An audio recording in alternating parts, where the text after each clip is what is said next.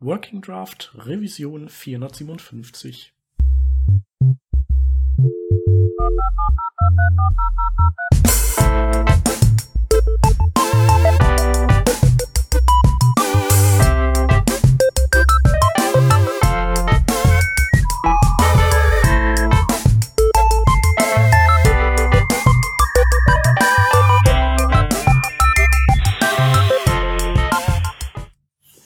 Wir sind heute zu viert. Aus dem Team hätten wir zum einen die Vanessa.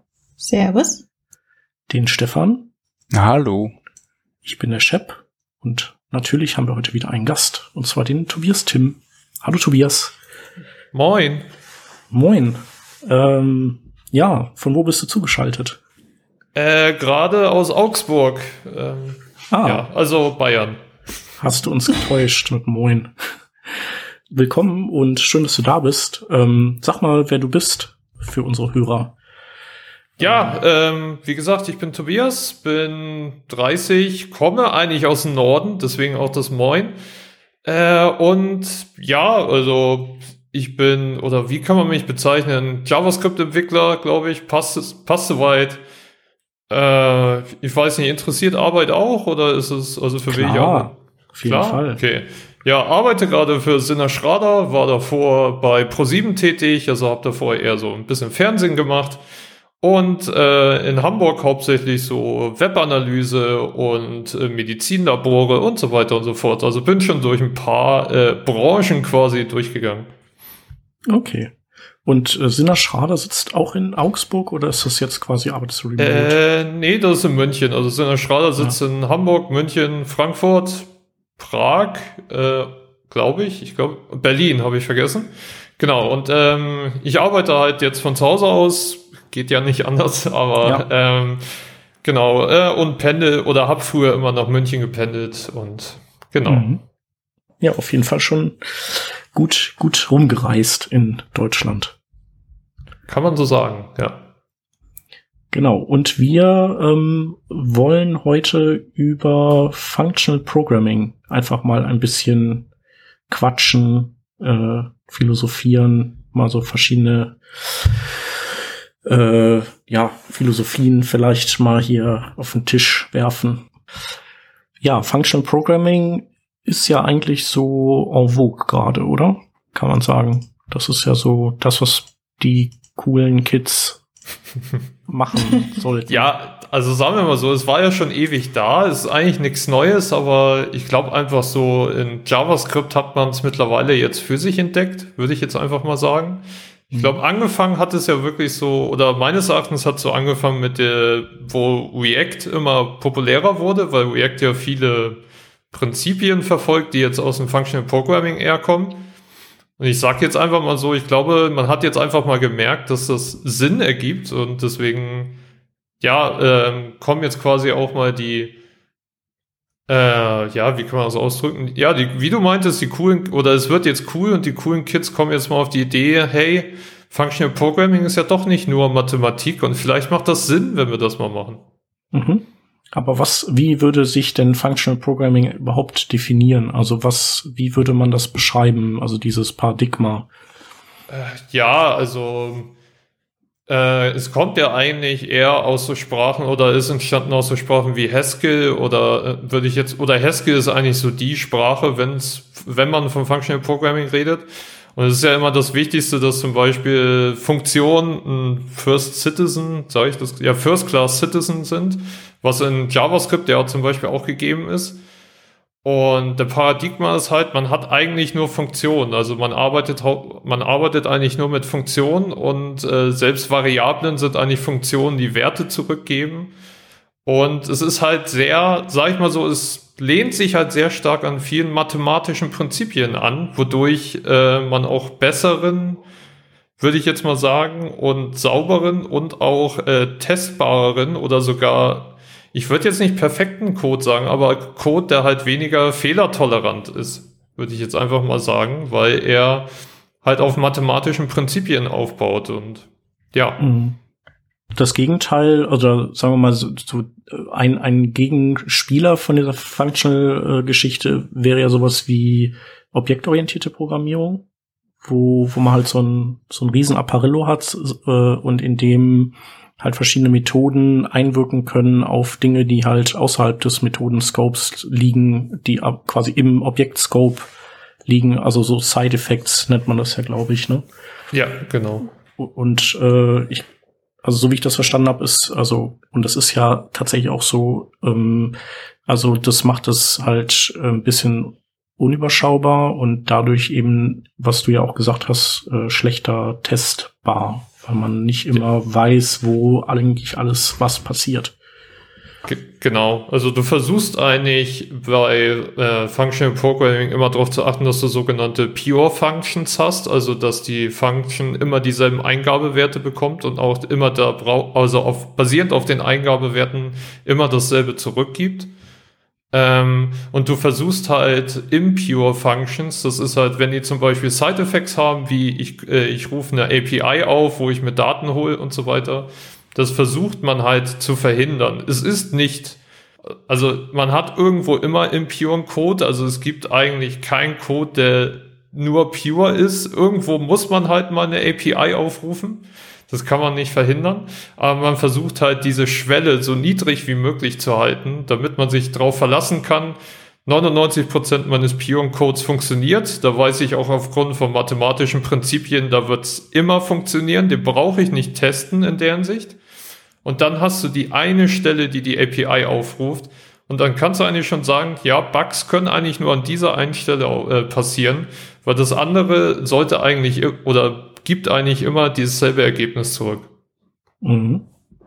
Also, was ich, mir fällt gerade ein, dass das so ein bisschen ja auch so wie, also eine Konvention einfach ist, die, wenn man sie strikt befolgt, ähnlich wie BEM ja auch nur eine Konvention ist und eigentlich gar nicht viel, also gar keine Technologie an sich mitbringt, ähm, ja. um eben äh, ein CSS-Abfuck äh, zu umgehen. ja.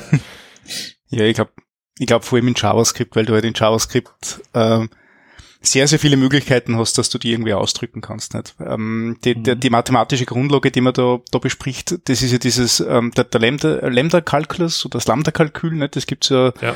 Gibt's ja seit die, seit die 30er Jahren und beschreibt im Grund sehr, sehr formal und, und formell ähm, ich, ich kann mir nicht entscheiden, was jetzt das richtige Wort dazu ist, formal oder formell, unformell ähm, eine Ableitung, wie man Operatoren und Eingabewerte miteinander in Verbindung zu bringen sind. Nicht? Und aus, aus diesem äh, relativ einfachen Konstrukt äh, lassen sie eben dann so Programmiersprachen wie eben Haskell, äh, Lisp, OCaml und so weiter, so weiter ableiten. Ähm, Lisp ist wahrscheinlich ganz, ganz spannend zu nennen in dem, in dem Kontext, weil es, glaube ich, die, die erste war, die so 1953 oder so, so erschienen ist, ähm, die, die damals nur, nur manuell kompiliert worden ist und solche Sachen und die, deswegen recht interessant ist, weil es ja irrsinnig viele Dialekte von, von Lisp gibt, unter anderem auch Scheme und Scheme ist äh, indirekter Vorgänger von JavaScript. Also das war eine dieser großen Programmiersprachen, die, die Brandon eigentlich damals so inspiriert hat, dass er, dass er JavaScript so gestaltet, wie das ist, äh, wie das jetzt ist. Und deswegen ist es irgendwie naheliegend, dass man irgendwie auf so funktionale Programmier Programmierpatterns kommt, aber ähm, die, die haben es irgendwie ganz großartig versteckt durch, durch lauter Javaismen wie dem New Keyword und, und prototypischer Vererbung und keine Ahnung was. Also. Ja.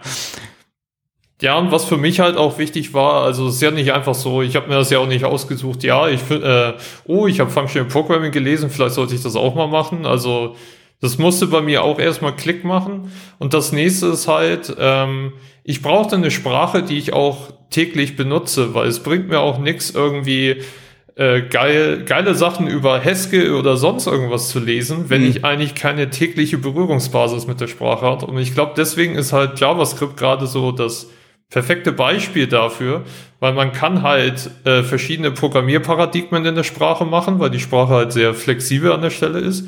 Und jeder benutzt sie halt auch täglich und deswegen kann man halt solche Sachen dann auch mal testen und ausprobieren und muss nicht sowas auch in irgendwelche Side-Projects auslagern, die man jetzt im täglichen Doing dann halt gar nicht machen kann. Äh, und das war mal halt mir wichtig, weil klar, solche, äh, ich habe mir F-Sharp und Haskell hm. und Elixir und so weiter alles mal angeguckt, aber ich benutze es halt nicht täglich und deswegen ist dieses Wissen halt so in ein Ohr rein, auf ein anderen mhm. Ohr wieder raus. Ja. Das, das, das kenne ich sehr gut. Das ist, ey, tolle Sache, aber was mache ich jetzt damit? Ne?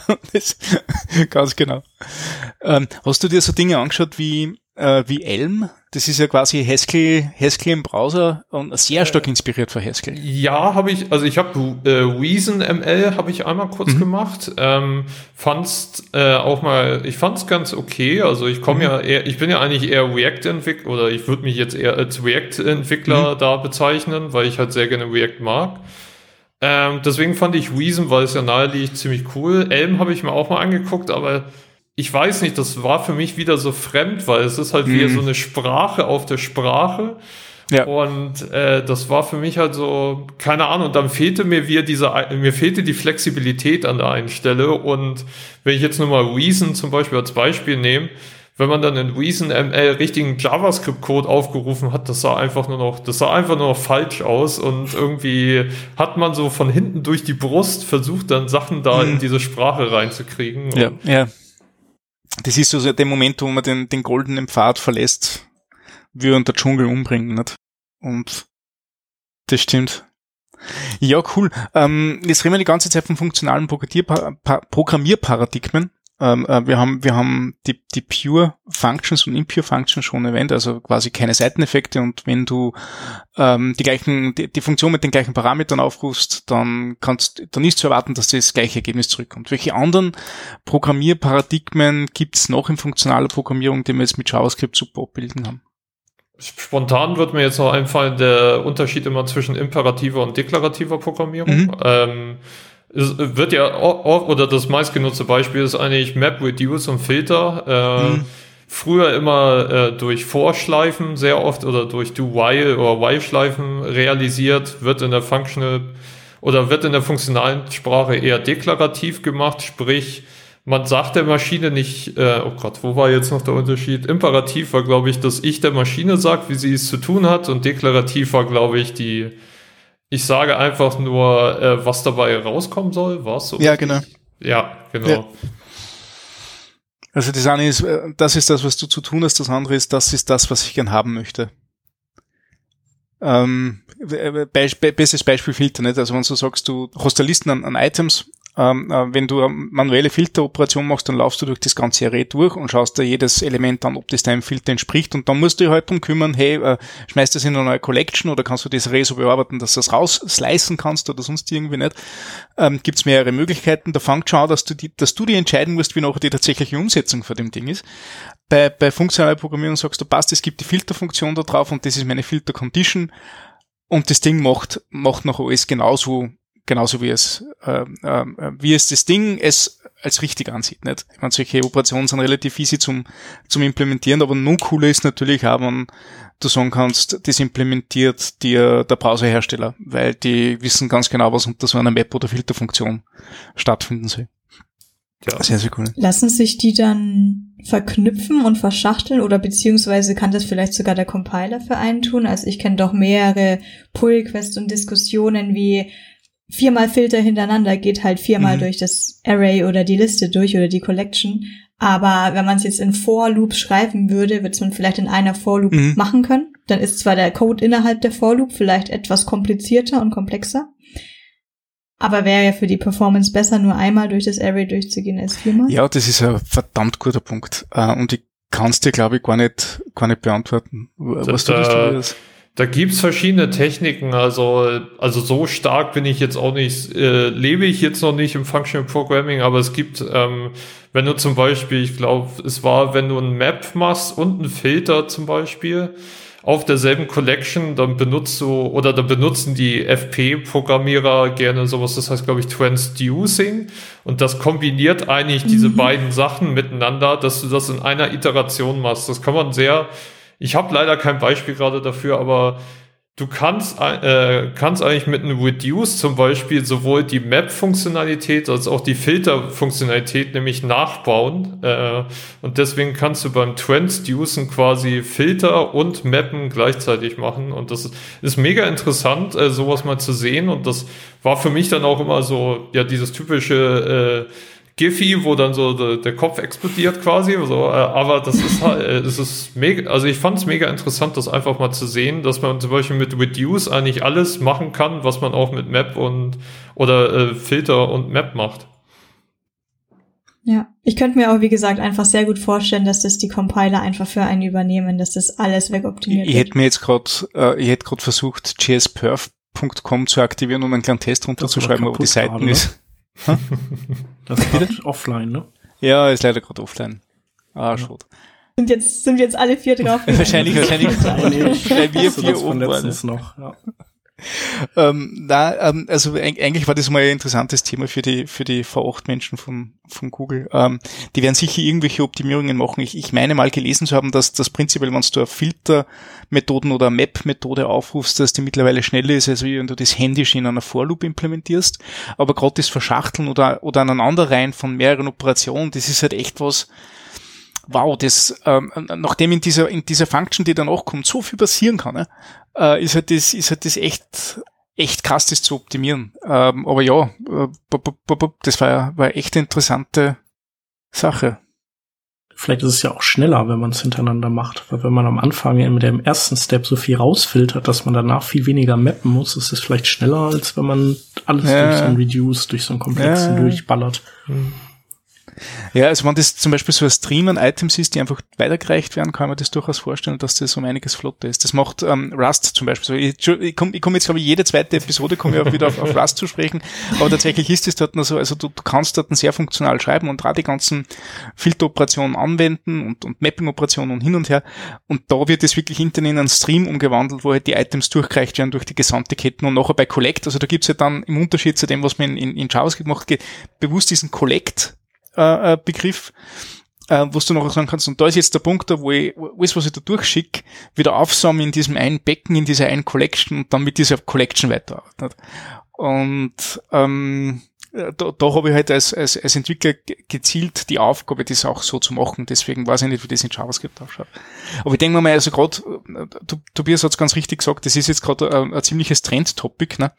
Ähm, von dem her kann ich mir durchaus vorstellen, dass die Compiler-Menschen dort ein wenig drauf hinschauen, weil das machen sie ja. Also die, ja, und ähm, auch gerade, was du so meintest, ja, äh, du arbeitest mit Streams, also gerade wenn man äh, AX.js zum Beispiel arbeitet ja auch so auf dem Prinzip oder AX mhm. Java oder Kotlin, wie auch immer. Ähm, und auch in der funktionalen Sprache arbe äh, arbeitest du ja sehr viel mit Composition oder halt mit Pipen. Also du versuchst ja mhm. diesen One-Way-Data-Flow immer hinzukriegen.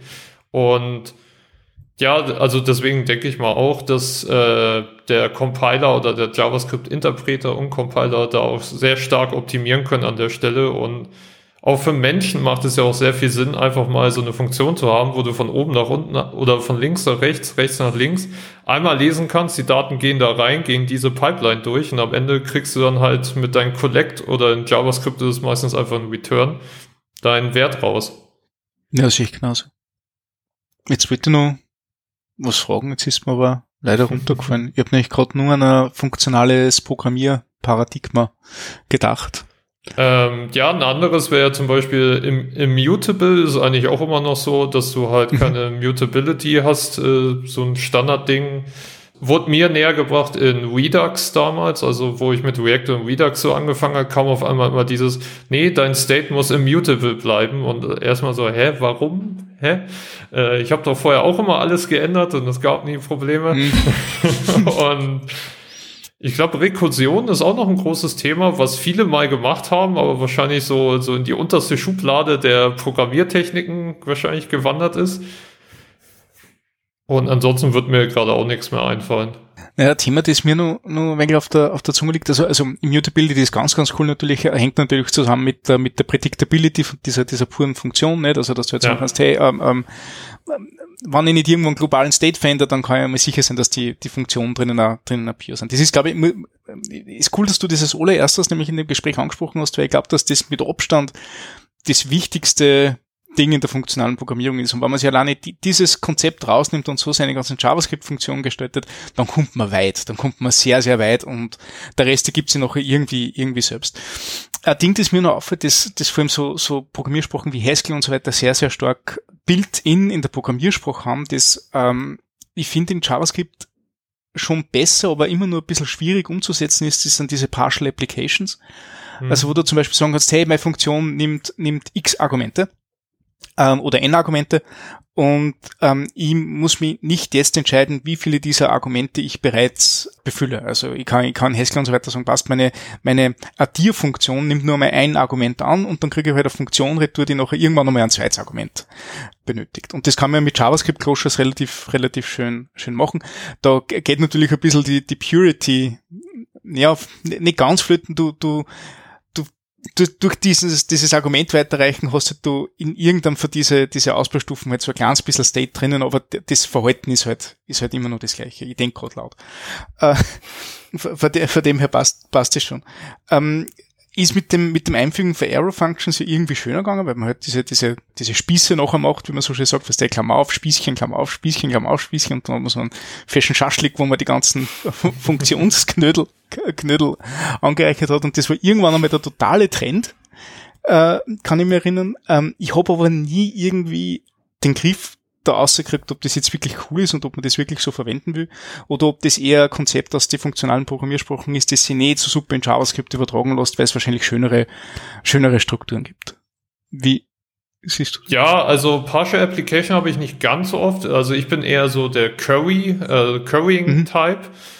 Ähm, das geht ja mit JavaScript, sehr, also es geht beides mit JavaScript und Arrow Functions haben das sehr viel, sage ich mir jetzt mal, ansehnlicher gemacht, weil vorher war mhm. es halt immer Function äh, nested im Function und durch mhm. Arrow Functions sieht's halt jetzt einfach schöner aus. Und ich muss sagen, ich habe es am Anfang nicht gescheckt, warum macht man das überhaupt? Und ich habe auch unterschätzt, was das für einen Vorteil bietet. Also wie, äh, dass ich auf einmal zum Beispiel meine Daten ziemlich weit nach hinten in meine Function äh, äh, einordne und nicht als erstes meine Daten übergebe, damit ich die Funktion halt äh, generalisieren mhm. kann. Und dass solche, so, diese ganzen kleinen Sachen, das habe ich am Anfang alles so nicht verstanden und dachte so, ja, schön, dass du es machst, schön mit Currying und Partial Application, aber was bringt mir das? Ich habe doch Default Values im Functions und keine Ahnung was. Aber wenn man da mal so keine Ahnung, bei mir hat's auf einmal so Klick gemacht und dann so, ja stimmt, wenn du dann die Funktion zum Beispiel, ne, nimm mir mal eine Join-Funktion, dann splitte ich die Argumente einer Join-Funktion einfach in als erstes den äh, Join-Character äh, zum Beispiel und danach String A und dann String B. Also ich habe eigentlich eine Function, die eine Function ruft, die wieder eine Function aufruft. Aber jetzt kann ich halt zum Beispiel die erste Function Join with, äh, keine Ahnung, Minuszeichen, Join mit Pluszeichen, Join mit so und so. Hm. Und dann kann ich eigentlich die anderen Argumente immer später nachreichen und ja, das hat bei mir lange gedauert, bis es Klick gemacht hat, aber als ich dann so dieses Potenzial gesehen habe, was man durch Partial Application und Currying erreichen kann, dachte ich nur so, wow, was ist all die Jahre an mir vorbeigegangen? Hm. Äh, ja, das ist für mich auch ein sehr wichtiger Punkt. Ich hatte in der Uni, ich glaube im dritten Semester funktionale Programmierung. Das war auch das Semester oder der Kurs, wo ich dann gemerkt habe, okay, ich bin hier richtig in der Informatik, weil davor hatte ich äh, zwei Jahre Java und dafür, what the hell. Und ähm, nicht, nicht wegen Java per se, sondern weil ich diese Objektorientiertheit in meinem Kopf nicht verstanden ja. konnte erstmal. Aber weil dann, wir hatten kein Haskell, wir hatten SML, falls es irgendjemandem da draußen was sagen sollte. Und das Gute war, wir hatten da auch Aufgaben. Und für diese Aufgaben gab es jetzt im Gegensatz zu den Java-Aufgaben ein Tool, wo wir sie quasi einfach reinschreiben konnten und selbst schon mal austesten konnten. Und es war was anderes, als eine Aufgabe abzugeben und dann, ja, irgendwie passiert schon das Richtige, aber was jetzt alles falsch läuft, weiß ich halt nicht so genau. Und bei der funktionalen, es war halt deterministisch, es kam immer das Gleiche raus. Und im Gegensatz zu dem, wie ich zugegebenermaßen wirklich vielleicht heutzutage JavaScript schreibe, ist, dass ich zu oft eigentlich immer einfach losschreibe und während beim, während ich schreibe, fange ich an zu denken. Und bei der funktionalen Programmierung war das einfach andersrum. Also ich habe nicht mit den Daten angefangen, ich habe nicht angefangen, eine Funktion zu schreiben, wo ich einfach mal irgendeinen String reingebe oder irgendeine Number, sondern ich habe erstmal gedacht, was ich eigentlich als Endresultat haben will. Ähnlich wie Testschreiben. Ich überlege erstmal beim Testschreiben, was ich eigentlich am Ende raushaben möchte und dann schreibe ich den Code dafür. Und als ich mit jedes Mal, wenn ich mit der Aufgabe fertig war, war jeder Case abgedeckt. Da waren Minuszahlen abgedeckt, da waren Nullzahlen abgedeckt und es hat, ich konnte nach Hause gehen. Das ist jetzt teilweise, wie ich jetzt gerade manchmal halt JavaScript schreibe, nicht so. Dann geht immer der Best Case und dann hast du leeres Array und ist kaputt. Ja, ich glaube, es ist, ja, ich, also ich beneide eigentlich jeden, der mit einer funktionalen Sprache anfängt, weil ich glaube, wir sind so, eigentlich sind so 90 Prozent der Entwickler Entwicklerin versaut durch äh, OOP und so weiter, weil wir halt dann in diese Denkweise reinkommen, in deren ja. Äh, ich muss in Objekten denken, ich muss so denken und nicht dieses, ja, das Ziel aus den Augen verlieren. Ich, keine Ahnung. Das ist halt irgendwie, ich, ja, also diese ganze funktionale Welt, das geht halt echt immer nur Deterministik, äh, Predictability.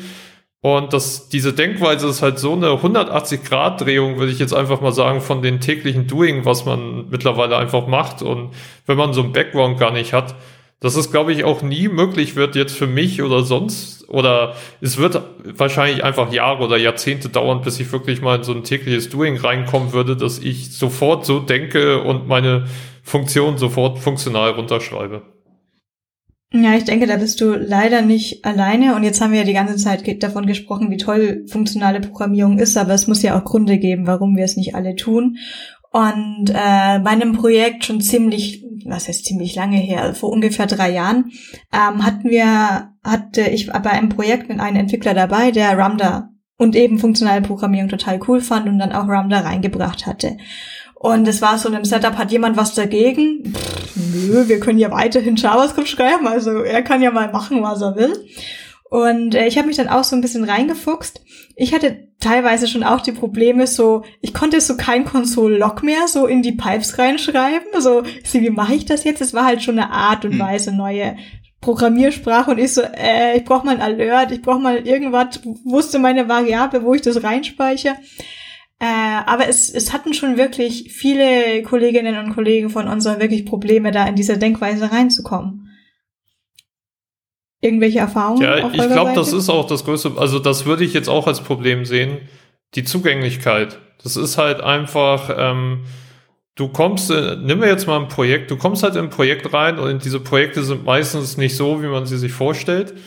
Und äh, sag ich mal so, jeder Entwickler ist halt auch anders und du äh, ich sehe es ganz selten, oder das ist, glaube ich, wirklich selten, selten, selten, dass du ein Team hast, wo alle auf den Level sind, dass du jetzt, keine Ahnung, äh, komplett funktional arbeiten könntest.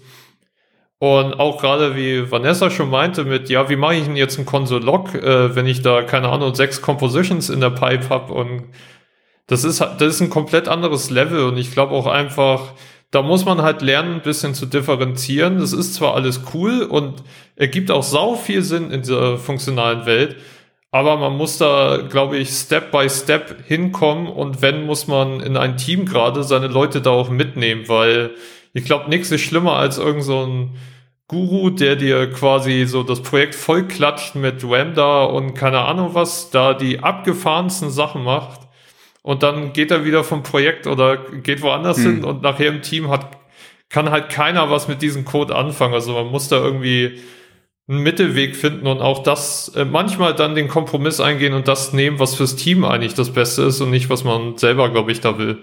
Und Aber ihr, ihr spricht so zwar ganz, ganz coole Sachen. Das eine ist einmal die, die Hürde, in das funktionale Programmieren zu kommen und das andere ist diese, diese wahrscheinlich nur größere Hürde, die ganzen objektorientierten Konzepte mal zu vergessen oder, oder, oder zu entlernen, weil das ist nämlich auch was, was ich gesehen habe, genau, genau wie es die Vanessa sagt, auf einmal wirst du mit Java konfrontiert und musst diese gesamten objektorientierten Konzepte lernen.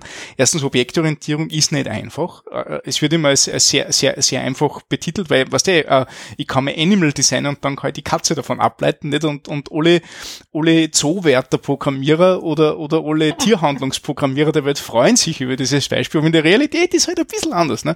Und ähm, das, ist, das ist einmal das eine. Äh, und dann wirst du aber mit einer Programmierspruch konfrontiert, die, die durch und durch objektorientiert ist. Ähm, bei der jedes einzelne kleine Konzept mit irgendeinem Dependency Tree verknüpft ist und das einfach äh, keine Ausbruchsmöglichkeiten äh, erlaubt. Was, was ich immer mache, wenn ich, wenn ich Leute nur mal von, von Java zum Teil auch C-Sharp, aber ganz, ganz stark sehe ich das bei Java, Versuch auf JavaScript oder TypeScript zu bringen, ist, dass man sagt, hey, es ist total okay, dass du das Keyword Function in ein Textfile schreibst. Es muss nicht alles in einer Klasse existieren. Es ist einfach okay, wenn du komplett klassenfrei versuchst, deine Applikation zu gestalten. Und mit dem Punkt, wenn du mal siehst, dass du Function als, als Konstrukt verwenden kannst, das für, für sich selbst leben kann und nicht unbedingt irgendwie ähm, äh, äh einen Klassenwrapper benötigt oder Instanzierung benötigt oder äh, was auch immer, sondern hey, die Funktion existiert in dem Modul.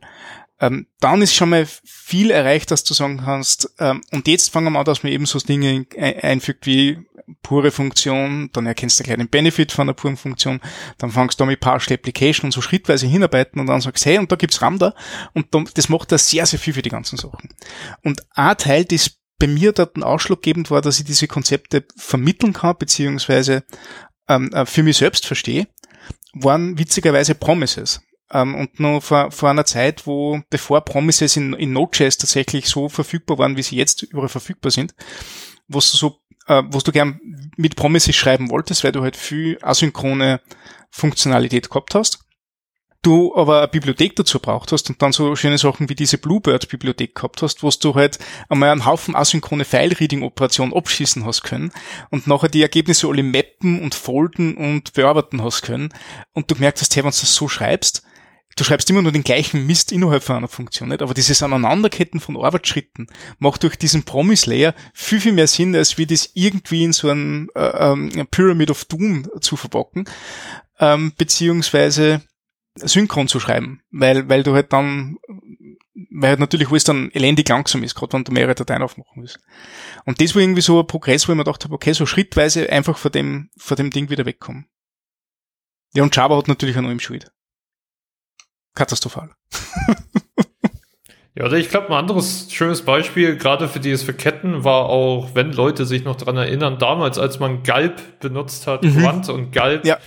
Ja, wir sind alle ja, ja. Ähm, bei Quant war, dachte man erstmal so, äh, und dann kam Galt mit den Streaming-basierten Bildsystemen. Das, äh, das fand ich halt auch, das ist sehr schön einfach zu sehen. Daten gehen oben rein, dann kommt der nächste Stream, der sie abhändelt, dann mache ich das damit, dann mache ich das und am Ende schreibe ich das alles raus und ja, ja ganz, ganz genau. Also das waren, waren ein paar so äh, Icebreaker-Bibliotheken für das. Das war Galb, ähm, RxJS ist, glaube ich, nie so im, im, Mainstream angekommen, dass man sagt, okay, das, das hat jetzt funktionale Programmierung oder, oder gar reaktive funktionale Programmierung so stark in den Mainstream gebracht, wie es hätte können. Wobei, das ist ja wirklich ein Framework, das, das liebt und beherzt ja funktionale Programmiertechniken massiv. Ramda.js ist auch eher so ein, so ein, so ein Nischentool, hätte ich jetzt mal gesagt. Obwohl schon einige verwenden. Und ja, eben dann zum Schluss, glaube ich, die, eh, wie du richtig sagst, die, die, das Tool, das am, am meisten auf den Schirm gebracht hat, ist, ist React. Aber das ist halt auch wirklich funktionale Programmierung light und, und ja, ein bisschen, ein bisschen nutzertauglicher gemacht. Weil tatsächlich ja. ist ja so, in dem Moment, wo du ähm, einen State Hook einführst in eine von deinen äh, Function Components, ist ja die gesamte Purity beim, beim Teufel, ne? Also. Ja. Ja, aber es hat, es hat ja in React dann schon angefangen, glaube ich, mit äh, Higher Order Components und ja, genau. äh, Composition und so weiter. Also das ja. waren dann für mich dann so die, oder auch Redux mit Immutability. Das waren dann so die ersten Begegnungen, äh, ja. wo dann so kam, warum brauche ich jetzt Higher Order Functions? Was bringt es mir, Komponenten miteinander? Und aber ich finde es, also so im Nachhinein finde ich es gut. Ja, State, also Hooks kann man jetzt so oder so sehen, was die Purity angeht. Aber man sieht ja jetzt auch gerade so View mit der neuen Composition API. Also eigentlich werden sich die, sage ich jetzt mal, bis auf Angular, die anderen beiden Frameworks werden sich ja in Frontend immer näher.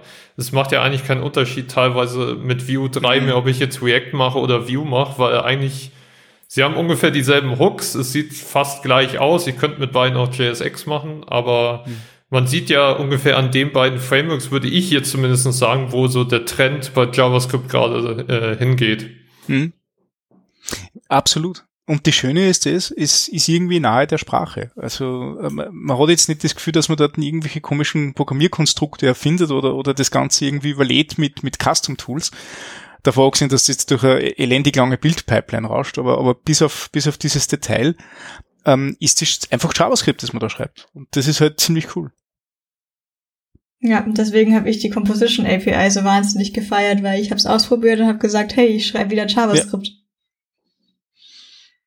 Jetzt versuche ich mich gerade in unsere Hörerinnen und Hörer rein zu versetzen und man hört mal wieder was, was total cool anscheinend zu sein scheint, aber irgendwie macht es niemand in der Realität. Und irgendwie sind ja Vue und React jetzt schon in der Art. Aber womit müsste ich denn jetzt quasi anfangen oder was hält mich denn bei JavaScript davon ab, dass es noch nicht funktional ist? Ich, ich glaube erstmal man selbst. Ich glaube, es ist einfach dieses, ja, es ist halt eine, ich glaube, die funktionale Lernkurve ist halt ziemlich easy am Anfang, dann wird sie, geht sie schnell wieder runter und dann geht sie nochmal richtig steil hoch, weil dann kommen so die ersten, äh, wie realisiere ich denn das jetzt überhaupt so und so? Und klar, also anfangen würde ich jetzt einfach mal so mit diesen typischen, ich habe Vorschleifen, ersetze jetzt vielleicht mal durch Map und äh, Filter, Reduce und so weiter. Und ich glaube, das nächste ist dann wirklich so, mal versuchen, Pure Functions zu schreiben. Also einfach mal so gucken, was kriegt eigentlich meine Funktion alles für Werte rein? Äh, wo holt sich meine Funktion eigentlich diese Werte her? Sind die irgendwo äh, weiter drüber deklariert oder übergebe ich die als Par äh, Parameter an die Funktion? Und ich glaube, damit kann man auch schon sehr viel erreichen. Einfach mal so ein Bewusstsein dafür entwickeln, was macht denn eigentlich meine Funktion? Muss die diesen ganzen Kram alles auf einmal machen oder sollte ich das nicht vielleicht in eine kleinere Funktion auslagern, die dann, äh, die ich mit meiner Funktion verbinden kann? Sprich, der Rückgabewert von Funktion A geht dann auf einmal zu Funktion B und die verändert den wieder und macht daraus dann den, äh, das neue Argument für Funktion C. Also einfach mal ineinander verschachteln, weil dadurch hat man eigentlich zum Beispiel schon Composition erreicht. Das ist eigentlich nichts anderes als eine Funktion, die eine Funktion aufruft, die wiederum eine Funktion aufruft. Und sag ich mal so, diese, jetzt nimm mir jetzt mal Ramda oder überhaupt äh, Composition, macht das Ganze nur ein bisschen ansehnlicher zum, äh, zum Schreiben, aber es erfindet ja nichts neu. Und deswegen würde ich jetzt einfach mal damit anfangen, so ein Bewusstsein dafür zu entwickeln, ähm, wo mache ich Side-Effects? Hat das einen Grund, warum ich da die API call oder kann ich das nicht auch woanders machen? Kann ich nicht diesen API Call ein bisschen sicherer machen? Und äh, soll ich nicht mal versuchen, ein paar von meinen Funktionen ein bisschen vielleicht zu generalisieren oder äh, weniger abhängig von äußerlichen Gegebenheiten zu machen? Gibt's dafür denn äh, also irgendein Tooling, was einem so, was durch den Code durchgeht und sagt, äh, hier, guck mal, deine Funktion, die benutzt da Dinge aus dem äh, äußeren Scope. Ähm, du willst ja funktional programmieren, vielleicht sollte die Funktion entsprechend refactored werden, dass das als Argument reingegeben wird? Oh, ich, ich, also generell fällt es mir gerade, ich glaube, man kann ESLint ein bisschen dahin konfigurieren. Ich glaube, es gibt Functional äh, Linting Rules ähm, mhm. für ESLint, dass man zum Beispiel keine Mutation macht oder dass äh, eine Funktion nicht einfach auf einen Wert zugreift, der außerhalb der Funktion ist. Also ich glaube, mit ESLint gibt's da so ein äh, Functional Programming äh, Sachen oder es haben sich sehr viele daraus äh, Gedanken drum gemacht.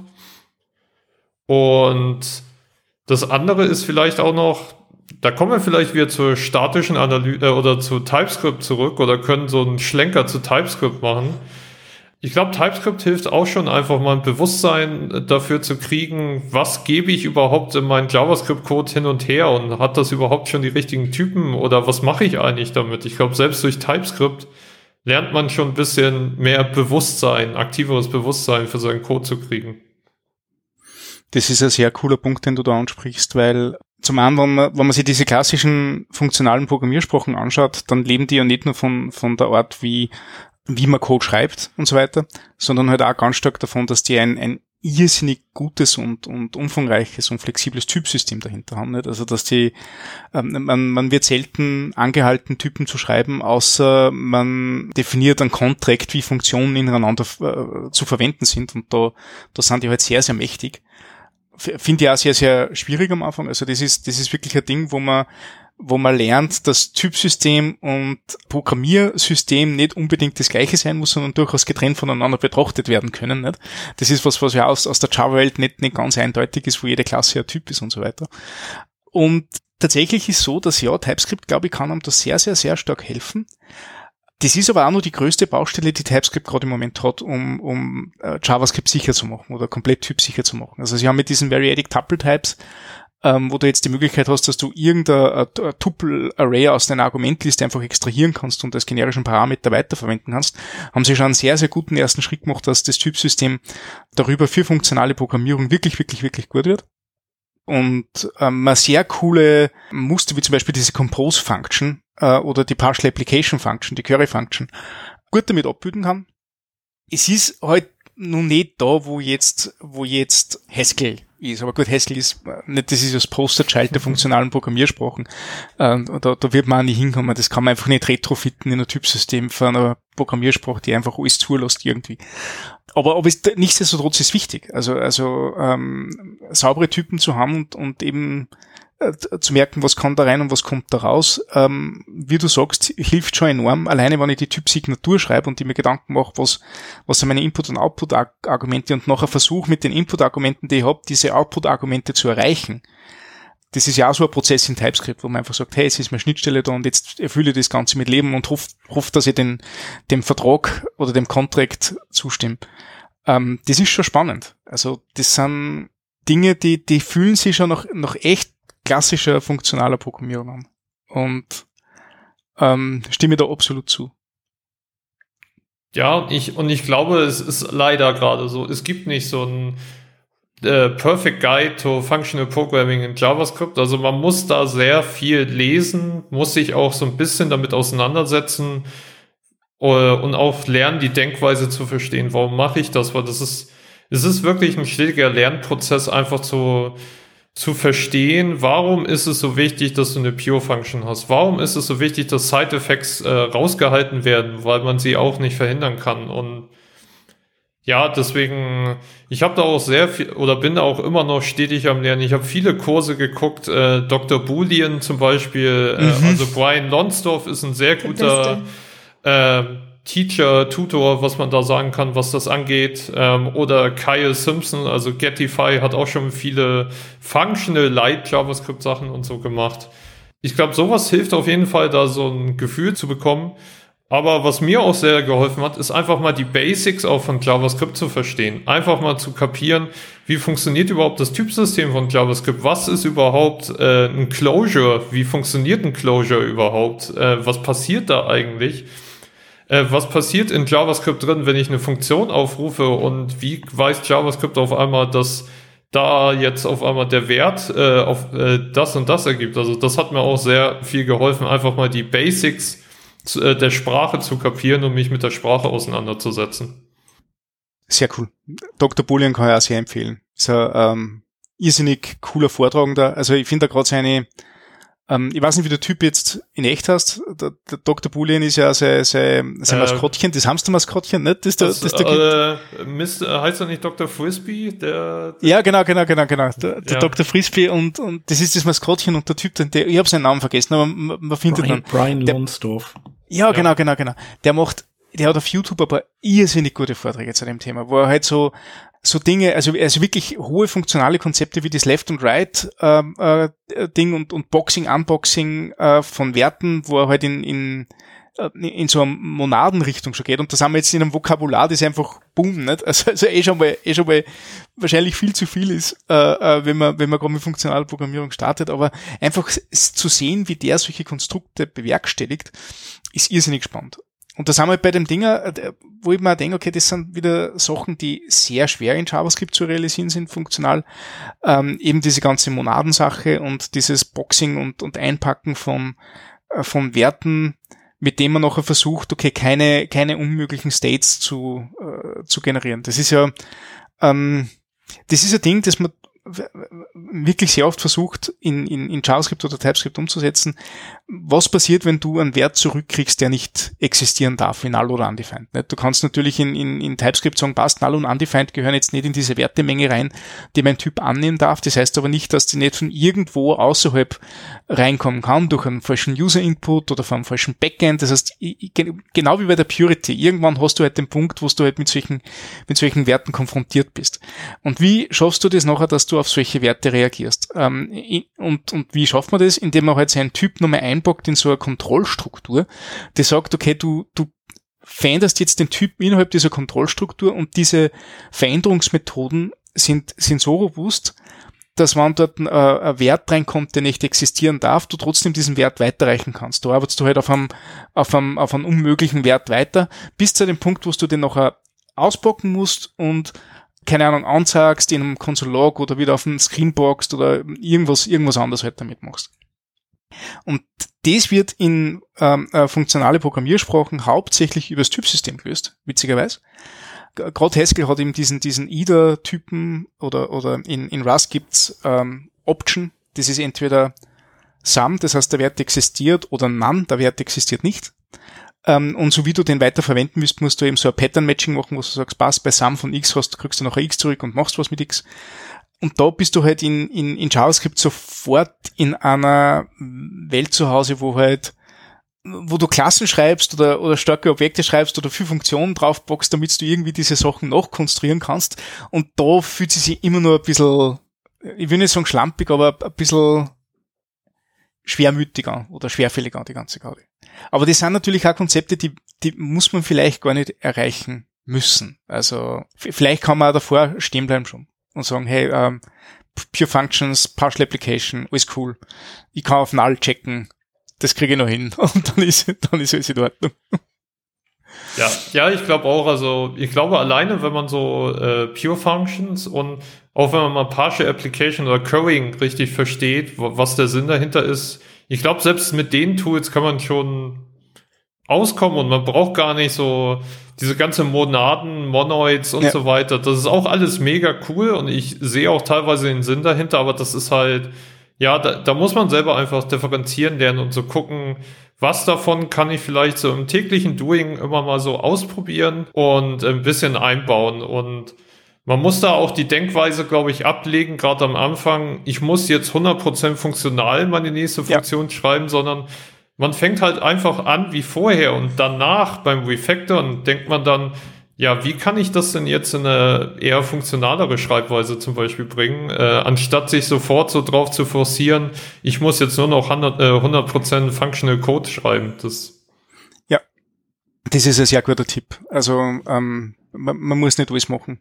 vor dem Ding, weil ähm, viel davon ist halt auch, naja, was der Nerdstoff. Also ähm, darüber zu diskutieren, ob, ob äh, irgendeine Datenstruktur monoidische Regeln befolgt. Ich, ich habe ein paar so Typen bei mir in der, in der, in der Firma, die, die lieben es, das bei einem Café zu diskutieren. ich denke mir, naja, so, so, so, macht halt meinen Code auch nicht besser, wenn ich das jetzt weiß. Und da bleibe ich doch lieber bei den Sachen, die ein bisschen, ein bisschen handwerklicher sind. Aber ja. Ja, und ich glaube auch bei Side Effects ist auch so ein tolles Thema. Also manche sagen dann, ja selbst, dass dein Rechner äh, die CPU sich äh, die CPU-Lüfter sich dreht, ist ja eigentlich schon Side-Effekt. Also eigentlich äh, kannst du sie nie ausschließen.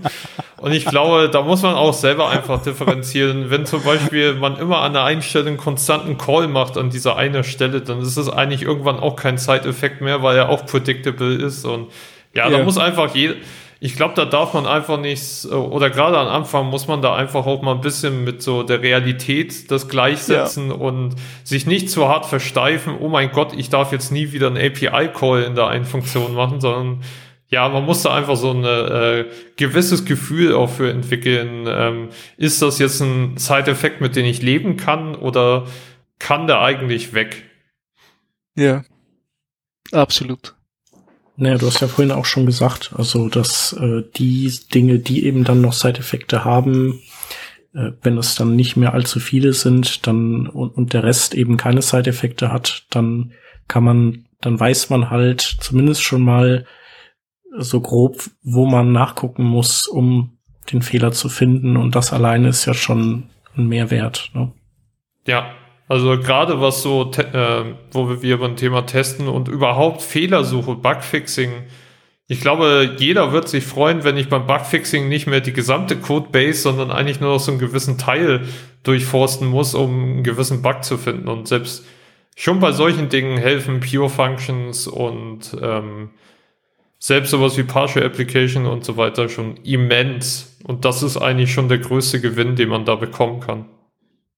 Du hast es am Anfang schon gemeint, so ein Vorteil ist ja auf jeden Fall, dass man nicht mehr so viel testen muss Und äh, ich glaube, jeder von uns kann bestätigen, dass das generell eher mal ein Vorteil ist, wenn man sich auf den Application Code schon mal so verlassen kann, ohne dass man viele Tests dafür schreiben muss. Gibt es dann bestimmte Testing-Methoden, wie man funktionalen Code noch testen kann, oder? Eigentlich nicht. Also eigentlich testest du ihn genauso. Ich weiß, Haskell hat so ein paar richtig coole Sachen, die dir so deine Funktionen selber testen und so weiter. Das hat JavaScript leider alles nicht. Ähm, aber du testest ihn eigentlich genauso, wie du eigentlich jeden Test schreiben würdest. Du gibst Input-Data rein und weißt eigentlich, dass dann äh, da der Wert rauskommen soll. Ich glaube, ein beliebtes Beispiel ist immer, oder die Leute nennen es immer Point Free, äh, also von frei. Du versuchst, ähm, deine Funktion weißt du, dass sie pure ist, wenn du an der Stelle, wo du sie aufrufst, den Rückgabewert einfach hinschreiben kannst und der Code darunter immer noch funktioniert. Das ist eigentlich so das, wo manche Functional Programmer immer hinwollen, dass du eigentlich jede Funktion mit dem eigentlichen Ergebnis ersetzen kannst und der restliche Code funktioniert immer noch. Hm.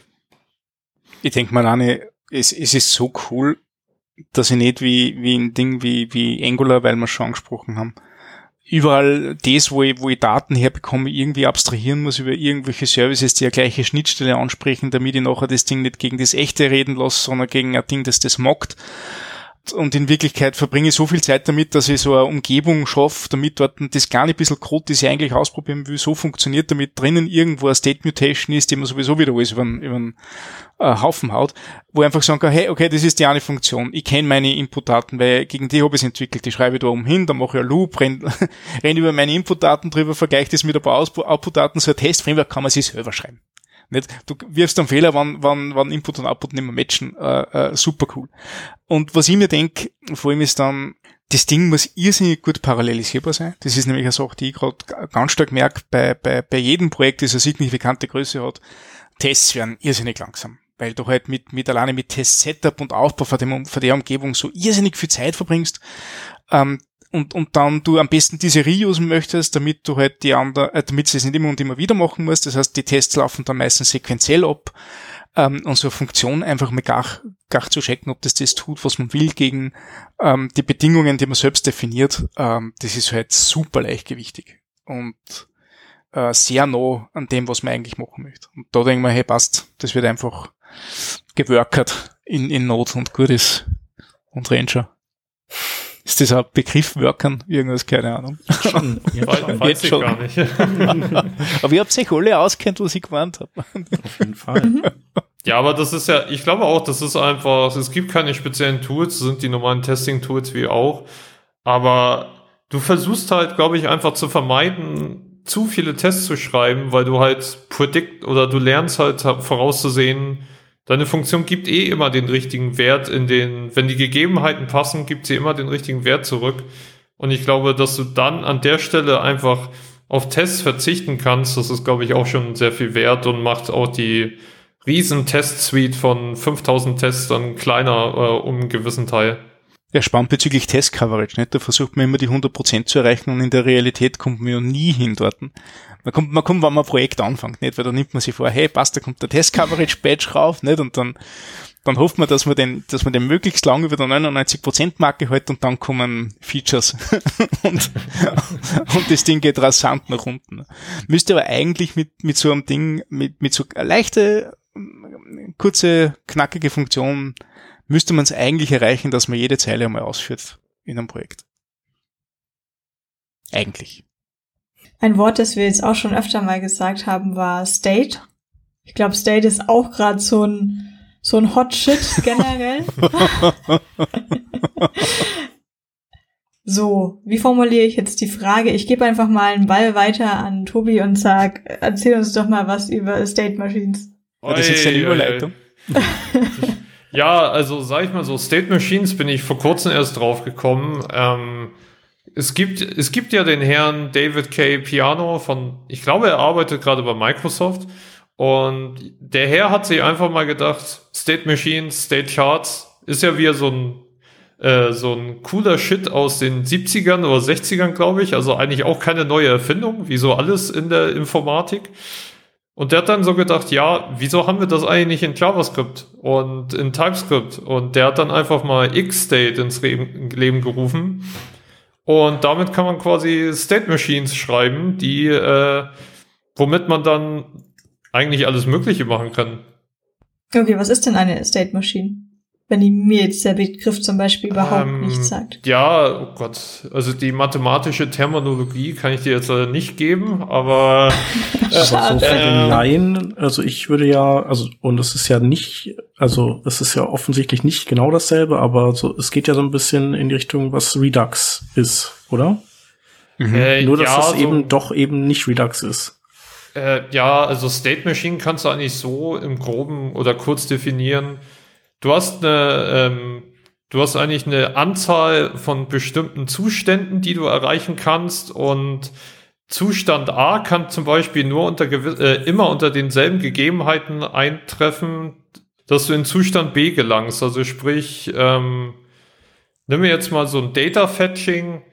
Zuerst ist es ein Idle, danach äh, polst du was, also ist er gerade beschäftigt, kannst es busy nennen und danach gibt's halt nur den Zustand, entweder ist ein Fehler passiert oder der API-Request war erfolgreich und du hast einen Success. Und mit mhm. so äh, Finite State Machines, also äh, State Machines, die immer ein Endresultat haben, kannst du halt super Prozesse abbilden. Also du hast eigentlich im Prinzip immer, du definierst ja am Anfang einmal, ich habe diese Zustände, die können unter den Sachen erreicht werden und daran hangelst du dich eigentlich ran. Das ist eigentlich so, würde ich jetzt mal sagen, State Machine. Hat ja dann generell so ähnliche oder gleiche Vorteile. Es ist an sich deterministisch. Und so wie es jetzt auch klingt, sind wahrscheinlich die State Machines auch so geschrieben, dass wenn ich quasi ungültige Werte reingeben würde, nicht plötzlich alles kaputt geht. Ja, ja, also sag ich, es kann ja eigentlich sage ich mal, gar nicht passieren an der Stelle, weil du hast ja genau definiert, das ist der erste Zustand, das ist der zweite Zustand, um, um von den ersten in den zweiten zu kommen, brauchst du, keine Ahnung, äh, muss auf einmal eine Alertbox aufploppen oder ich weiß es nicht. Mhm. Ähm, und wenn das halt nicht passiert, dann bleibt halt deine Maschine so lange im ersten Zustand. Sprich, es kann eigentlich nie dieser Zustand des Totalausfalls oder totalen Crashes äh, passieren, weil es ist halt alles berechenbar an der Stelle und ähm, basiert halt auch wirklich darauf, dass diese Events passieren, bevor du überhaupt in einen, die Applikation in einen anderen Zustand bringen kannst. Ähm, Shep, kennst du noch von der jQuery-Konferenz 2013 dieses Machina.js? Nee. Kann ich ne? nicht der, der Doug Niner hat das präsentiert auf der, auf der Bühne. Ähm, das ist im Grunde genau das. Und du siehst, das ist, glaube ich, sehr, ist das React-spezifisch oder kann man das äh, so Nee, das kannst du überall benutzen. Also das ist auch, ist JavaScript und TypeScript, ja. also das Framework Framework-Agnostik, um ja. bei den Fachwörtern zu bleiben. Ja. Also ich habe das nämlich damals sehr cool gefunden. Das war so, also gerade in einer Welt, wo du, also gerade in der jQuery-Welt, war das halt ähm, irrsinnig mühselig. Äh, ähm, von überall Events rein, reingeschossen bekommen und versuchen, dass man die irgendwie in, a, in, a, in, ein, in, in was Sinnvolles Ganzes bringt und, und aus dem sinnvollen Ganzen wieder einen Zustand ableiten kann, äh, den man präsentieren kann. Das war ja, war ja richtig, richtig zäh, nicht? Darum sind ja die ganzen Frameworks so, so gebummt. Und das Machina.js war ein Tool, das, das ist, glaube ich, genauso alt wie der eine Vortrag, sieben Jahre oder so, und ist seitdem nicht mehr aktualisiert worden, hat genau das gemacht. Das war halt, du hast ähm, Zustände definiert, du hast eine Enter- und Exit-Funktion damals definiert. Ich weiß nicht, ob das immer noch so ist, was du jetzt sagst, hey, was passiert, wenn du in, was passiert, wenn du in den Zustand kommst und wie kommst du aus dem Zustand wieder raus, nicht? Und wo kannst du hingehen, nicht? Ja. Und ähm, das in ein fettes Objekt verpackt und du hast auf einmal den gesamten, die gesamten möglichen Zustände deiner Applikation oder deines Applikationsteil in, in einem langen JavaScript-Objekt sichtbar gehabt und verstanden, was passiert. Es hat einfach keine Fragen mehr gegeben cool war das. Ich muss mir jetzt X-State echt einmal anschauen. Ob das ja, also genau das gleiche Eigentlich ist das X-State in a nutshell und ich cool. glaube auch die Referenz eigentlich zu Redux und Vuex zum Beispiel ist genau, ist eigentlich genau dasselbe. Also bei Redux oder Vuex schickst du auch Events an deinen State Manager. In diesem Fall ist es halt Vuex oder Redux. Und er reagiert, basierend auf diesen Events veränderst du dein State. Und das State ist halt auch predictable und du weißt, was passiert, wenn eine Mutation A, B, C das passiert. Und eigentlich ist es, ja, das ist eigentlich auch X-State. Es erfindet jetzt nichts Geil. neu und ähm, basiert halt auf diesem alten Prinzip der mathematischen State Machines, wenn man sich gerne, ja. also wenn man sich gerne mit der Mathematik da auseinandersetzen möchte, ähm, ja. Ja, ich denke, so ein riesiges, komplexes Objekt für States klingt erstmal merkwürdig, aber mathematisch erklären kann man das, glaube ich, oder veranschaulichen einfach sehr gut mit einem Graphen. Mhm. Ähm, ob man das jetzt Knoten und Pfade nennt oder Pfeile. Ich glaube, bei X-States sind es, ich weiß nicht, ob es Nodes sind, aber da, die, die dazwischen, das sind dann die Transitions sozusagen. Ja, genau. Und du hast einfach deinen Graphen und das lässt sich dann einfach extrem gut vorstellen. Nehmen, nehmen wir das Promise-Beispiel wieder her. Du bist in deinem Nichts, in deinem Idle-Zustand, machst, wie der Tobi schon äh, gesagt hat, er machst den Fetch-Request, dann bist du Pending und ich denke, von Pending gibt's auch kein Zurück mehr zu Idle, sondern du löst dann eben auf zu ähm, Resolved oder Rejected. Und was ich auch hier wieder schön finde, genauso das gleiche wieder wie bei der vorhin bei der, äh, bei der funktionalen Programmierung. Ich mache mir eigentlich vorher die Gedanken über alle meine States. Jetzt nehme ich wieder mein, mein typisches JavaScript. Ich fange mal um 7 Uhr das Arbeiten an und bin noch nicht so ganz da. Und dann habe ich so einen Button und mache so einen On-Click-Händler drauf. Dann denke ich mir, Okay, soll das passieren? Okay, cool, dann habe ich einen Zustand abgedeckt und irgendwann kommt so, ja, es hat kein Disable State. Ah, okay, ich muss ihn disablen. Ja, aber was passiert, wenn Error ist? Ach so, Moment, der User hat vielleicht kein, keine Internet Connection. Ich muss ja da noch einen Zustand machen. Und dann kommt immer so ein Code raus. ah, ja, ja, wir, wir machen das nochmal von vorne. Und ich, das, das kann man sich halt einfach alles ersparen, indem man sich einmal vorher drüber nachdenkt, hey, was sind eigentlich alle möglichen Zustände? Von welchem Punkt, in welchen Knoten, zu welchen anderen Knoten ist es erlaubt und das einmal sauber durchprogrammiert und dann, wie gesagt, es läuft und passt. Kann beruhigt schlafen gehen. Sehr schön ausgedrückt. vom, vom, vom Start um 7 Uhr früh, nicht bis zum, jetzt kann ich beruhigt schlafen gehen. Und dann schön mal das End Handy auf leise stellen, damit die Monitoring-E-Mails nicht kommen. Ich hab jetzt grad Nein, Quatsch, oh Gott, mittlerweile denkt jeder, dass ich schrecklicher Programmierer bin. jetzt lieber still, wir, wir, wir, wir wissen, dass das nicht so ist. Aber ich, ich finde es cool, also ich habe jetzt gerade ähm, Machina.js und Xstate parallel dazu angeschaut äh, und wenn man ein bisschen schielt, ist das einfach genau das gleiche. Ähm, aber das, das hat ihm wahrscheinlich das mathematische Modell zugrunde liegend, ne? dass das so ähnlich ausschaut. Aber geil. Ja, ja. Sehr cool. Ja, ich glaube, ja. Oh Gott, ähm, soweit ich richtig liege, ist Xstate, glaube ich, an der Spezifikation entwickelt worden von äh, State Charts und State Machines. Mhm. Also mhm. Ich glaube, er arbeitet auch gerade dran, dass du in JavaScript dieses Objekt definieren kannst. Dann kannst du dir daraus ein XML äh, exportieren. Falls Leute noch XML kennen, das äh, hat ja, man früher mal benutzt. Das hat, Im Enterprise hat man das noch. genau. Und du kannst dann dieses SC, also State Charts XML nehmen und zum Beispiel in Java äh, benutzen und hast in Java die gleiche State Machine, die genau nach demselben Prinzip funktioniert. Oder in Rust und so weiter. Also mhm. es ist ziemlich cooles Topic und ich glaube, es ist genau dasselbe wie bei Functional Programming. Warum brauche ich das? Brauche ich das überhaupt? Äh, ich glaube, man braucht es eigentlich nicht. Aber ähm, es erleichtert einen das Leben, wenn man es mal verstanden hat, wenn man diese hohe Lernkurve wieder über, äh, überwunden hat. Und ich glaube, es gibt einfach nochmal ein komplett anderes Licht auf äh, sei es irgendwelche Backend-Funktionen oder sei es sogar die UI. Also er hat immer so sehr viele Beispiele mit UI-Flows, wie zum Beispiel, ich habe ein Feedback, eine Feedback-Funktion. Ich rufe äh, Dialog 1 auf, User sagt, nein, ich möchte kein Feedback geben. Also gehe ich in den State, äh, Feedback-Dialog beendet.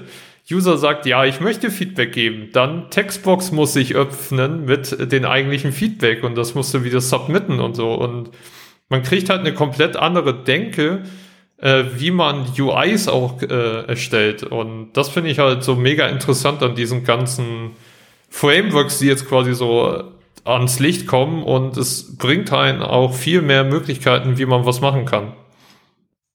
Ich schaue gerade noch, wann die, wann die erfunden worden sind, die, die Finite State Machines oder ähnliche Automaten haben wir es auf der Uni gelernt, nicht? Ich, also ich, ich meine, es war in den 70ern oder 60ern. Ja, das ist es war auf jeden Fall der Edward Forrest Moore und ähm, na, Federated States of Micronesia ist nicht Finite State Machines. äh, googeln muss man können. Finite State Machines. 1956. Ja, sind die vom, vom, vom Moore erfunden worden. Sehr cool. Also auch wieder so ein elendsaltes Konzept, nicht? Eins, das man auf der Uni lernen kann, damit, damit ist das der Moore, weil das so gültig Moore's Law auch kommt? Nee. Ähm, bum, bum, bum. Der bei Intel gearbeitet hat? Nee, ne? Law schon mal. Law. Na, ist, aus der Wikipedia-Seite ist da nichts von okay. Law, ne? Moore's Law. Ja. Ich google, google das jetzt einfach doch voll für euch. Na, es war der Gordon Moore, der hat das erfunden. Mhm. Der Edward Moore hat nur Finite State Machines gemacht. Nur. Außenärmel geschüttelt. Ja. Ja. Ich weiß auf jeden Fall, das war auf der Uni in funktionale, wird das Kasten nicht funktionale Programmierung, sondern ich, ich glaube, das ist Mathematik, oder? Automatentheorie. Ja, äh, kommt das nicht daher? Äh, bei formale Systeme haben es wir genannt. Aber es war, formale Systeme war halt das Mathematik ohne Zahlen. Ne? Das war, so, so haben wir das auf der, auf der Uni gehabt. Und das war also, das war im formale Systeme 3, äh, oder sogar schon Systemtheorie. Das war mein Lieblingstopic, weil das habe ich dort, also da, da habe ich mir echt was vor, vorstellen können. Dann hat es ja diese, was sind nicht diese Petri-Automaten auch noch gegeben, wo irgendwelche Kugeln nur zwischen die Zustände gesprungen sind? Ich keine Ahnung. Es kommt als nächstes dann. Nach, nachdem die FSM im Frontend an, kann man sagen, kommen die Petri-Automaten. Bringen zwar nichts, aber das ist nur das Petri-Netze. Petri-Netze. Ist, ist nur das, das nächst Wichtigste. Die ganzen Mathematiker unter, unter unseren Hörern werden wir jetzt schlagen wahrscheinlich virtuell, weil ich so einen Scheiß erzähle. ich sage nicht, dass ich es verstanden habe, ich sage nur, dass man am meisten Spaß gemacht hat. Aber ich, mir, mir gefällt vor allem bei dem, was du uns heute so erzählt hast, dass das alles sehr, sehr pragmatisch genutzt werden kann. Nicht? Also funktionale Programmierung und das ganze Ding, das sind halt schon so, so entweder sehr akademische Themen oder sehr, sehr, sehr stark, ja, ich will nicht das Wort religiös in den Mund nehmen, aber ihr wisst, glaube ich, was ich meine, wenn ich sage, sehr religiöse Themen. Ne? Also es gibt, es gibt Leute, die singen das dann sehr, verfechten das sehr und sehr, äh, wenn das sehr ähm, korrekt machen und, und hin und her und ähm, ich finde aber so einen pragmatischen Ansatz, wie man es halt auch in JavaScript dann wirklich macht, wenn man es dann einmal macht. Nicht? Also gerade wenn man sich mit Frameworks wie React oder Vue auseinanderschlagt. Ähm, das bringt einem so, so viel mehr und, und das ist eigentlich genau den Zustand, in dem man kommen möchte. Dass man sagt, hey, ich kann von dieser, von, von diesen, diesen akademischen oder, oder, oder ähm, historischen Konzepten die Sachen jetzt anwenden, die, ähm, die wirklich Sinn machen, die wirklich Sinn ergeben und verbessere dadurch meine Programm Programme beziehungsweise die Stabilität meiner Programme und Applikationen. Ich glaube, dass das ein um einiges besserer Approach ist, als wie jetzt irgendwelche monoidischen äh, äh, Gesetze zu befolgen, wenn man sehr zeigt durch irgendwelche Sachen durchpipet.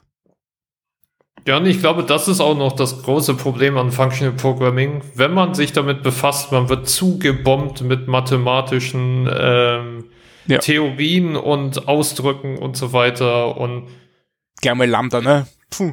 Ja, so, genau. Da, so schwierig. Wo finde ich das auf meiner Tastatur?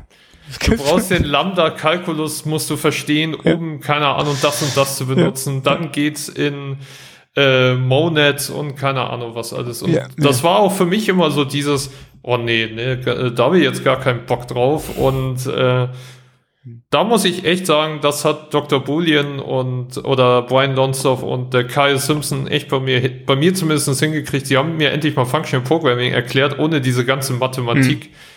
Und ja. Ich, ich hätte nur eine Empfehlung, ähm, eine Videoempfehlung für, für Leute, die weder JavaScript machen, äh, äh, aber an funktionaler Programmierung interessiert sind. Ähm, ich habe unlängst ein Video gesehen vom, vom Kevlin Henney, der sich genau um diese mathematischen Sachen wie Lambda-Kalkulus und so weiter ähm, interessiert ähm, und diese vermitteln möchte, indem er C++ äh, funktional macht. Und zwar indem er nur Klassen schreibt. Und äh, das habe ich deswegen so interessant gefunden, weil er halt ein paar Grundprinzipien für, für dieser mathematischen, für diesen mathematischen Grundsatz befolgt, ähm, das Ganze mit, mit, mit Klassen umsetzt, ähm, aber, aber bei jedem Mal sagt, hey, ähm, und da bin ich eigentlich den, den funktionalen Regeln entsprechend, weil das ist pure, ich habe dort keine, äh, keine großartigen State-Änderungen, ähm, ich befolge die und die Ableitungen von dem Lambda-Kalkulus und so weiter und denkst, hey, Moment, ja, das, das muss man jetzt nicht auf dieses Haskell- oder OCaml-Konstrukt hinbiegen oder Lisp-Konstrukt hinbiegen, wo du vor lauter Klammern gar nicht weißt, wo der Code eigentlich, eigentlich stattfindet, ähm, sondern das kann man mit, mit ein bisschen äh, Pragmatismus und, und ein Verständnis von dem, was eigentlich darunter passieren soll, tatsächlich anwenden in jeder Programmiersprache, die da draußen ist. Und das finde ich wieder sehr, sehr cool. Also da kriegt man ein bisschen ähm, Appreciation, verdammt Englisch, Zuneigung für die, für die Theorie dahinter. Und der kann das sehr, sehr gut transportieren. Ich werde das Video gleich nochmal suchen. Er hat übrigens auch, glaube ich, 70 Minuten über, ähm, über Lambda gesprochen. Ähm, das kann man, kann man sich auch anschauen. Genau, Functional C++ war das. Gute Stunde. Ich schmeiß in die Schaunotizen.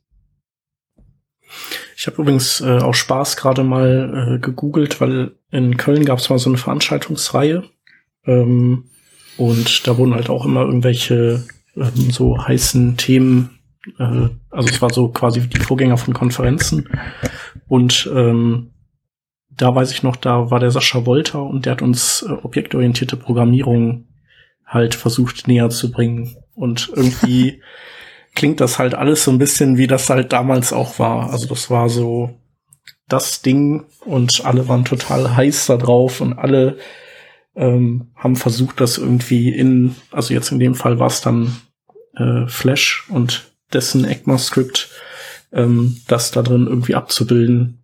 Ähm, genau, das war 2002. Wow. Ja. Und das, das war nur vor dem Multimedia-Treff, oder wie? Genau. Und der Vortrag danach, da ging es um Webtypografie von Mark Thiele. Auch super. das wusste ich gar nicht mehr. Super cool. Ja, wollte ich nur noch mal kurz loswerden, hat überhaupt nichts mit dem Thema eigentlich zu tun. Sascha ähm, Wolter, Objektor. Ja. Ich google das jetzt. Gibt's da Videos nach? Weil das war eine Zeit, wo man noch keine Videos gemacht hat. Nee, Videos nicht, aber Fotos in kleiner Auflösung. Geil. Ja. Ah, cool. Mal früher. Ja, ja genau. Ja, cool. Äh, wir können ja auch mal gucken, dass wir die Show Notes dann äh, mit entsprechend ein paar Links zu Videos und Tutorials pflastern. Ne? Mhm. Ja. Auf jeden Fall werden wir die Steps to Functional Programming bei Tobi Tim zeigen. ja. Vorschleifen, Filter, Map, Reducer setzen, vier Functions und ESLint konfigurieren. Ja, auf jeden ja, Fall. Und ich, ich glaube, was vielleicht, äh, vielleicht sollte ich da von meiner Seite auch nochmal einen Disclaimer machen. Also ich finde OOP oder auch äh, prozedurale Programmierung und so weiter ist keinesfalls falsch und ich will jetzt auch nicht sagen, dass Functional Programming das Beste aller Welt ist. Ich glaube, jeder sollte das machen, was für ihn am besten funktioniert, aber sag ich mal so, es schadet an der Stelle nie mal auch über den Tellerrand zu gucken und auch mal zu mhm. sehen, wie machen denn andere Sprachen oder selbst wie machen andere Frameworks, andere Sprachen, wie lösen die dieselben Probleme und ist das vielleicht besser für mich oder schlechter für mich? Äh, also ich glaube, um so eine Sicht zu bekommen, schadet es einfach nie, auch mal da über den Tellerrand zu gucken. Definitiv. Ja. Ja, nur klassenbasierte, objektorientierte Programmierung ist halt wirklich scheiße ein bisschen prozeduraler Programmierung dazwischen. Nein, ich, ich, äh, äh, ich, ich stimme dir natürlich zu, das, das muss man ein wenig ja. differenzierter sehen, aber, aber ich, ich, ich pick halt total gern auf dem Ding rum. Es ist einfach, ähm, ich, bin in einer Softwarebude, wo 500 Java-Entwickler rund um mich sitzen und wir haben die Typen, die den nächsten Java-Compiler machen, haben wir direkt im, im Gebäude gegenüber nicht. Also das, das ist das Einzige, was mir am Tag wach hält. Wenn ich, wenn ich hier und da wieder mal so mit der Übung aushauen kann und sagen kann, hey, ich mach's eigentlich lauter Scheiß. Nein, ich bin eigentlich ganz brav. Und auch sehr pragmatisch. Jeden, jeder, jeder soll das machen, was er ans Ziel bringt. Ja. Genau, äh, wir können, äh, wir sollten auf jeden Fall einen Aufruf auch starten an äh, alle Hörerinnen und Hörer, die äh, auch äh, irgendwie noch Meinungen oder äh, Praxiserfahrungen oder vielleicht auch Tipps oder Tutorials kennen, die, die die noch gerne beisteuern wollen, dann auf jeden Fall immer her damit. Sei es äh, bei uns auf workingdraft.de in die Kommentare oder äh, äh, schreibt es uns auf Twitter at workingdraft oder dem Tobi. Dein, dein Handle lautet? Äh, TBS Tim, also, oh Gott, ich, ich kann diese Tim. alte. Aber mit zwei M, ne? Ja, mit Doppel-M, ja. genau. Genau. Ja, verlinken wir auch nochmal in den Show Notes. Ähm. Ja, ich habe es gerade versucht, mit dieser alten Telefondiktatur, äh, diktiert, äh, Schreibweise zu sagen, aber ich beherrsche diese leider nicht mehr. Mhm. Das T9 oder wie das hieß. Äh, ja, dieses Theodor, Bertha, Siegfried so. und so weiter und Ach, so das, ich dachte, du meinst jetzt. Äh, ja. Ja, das ähm, habe ich, bin ich nie in den Genuss gekommen, das perfekt zu lernen, deswegen. Nee, ach, da erfindet man immer irgendwelche Namen dann einfach ganz schnell. Ja, so T wie Tobias, O wie Obias, B wie Bias, I wie Ias, A wie As, S wie S. Ja.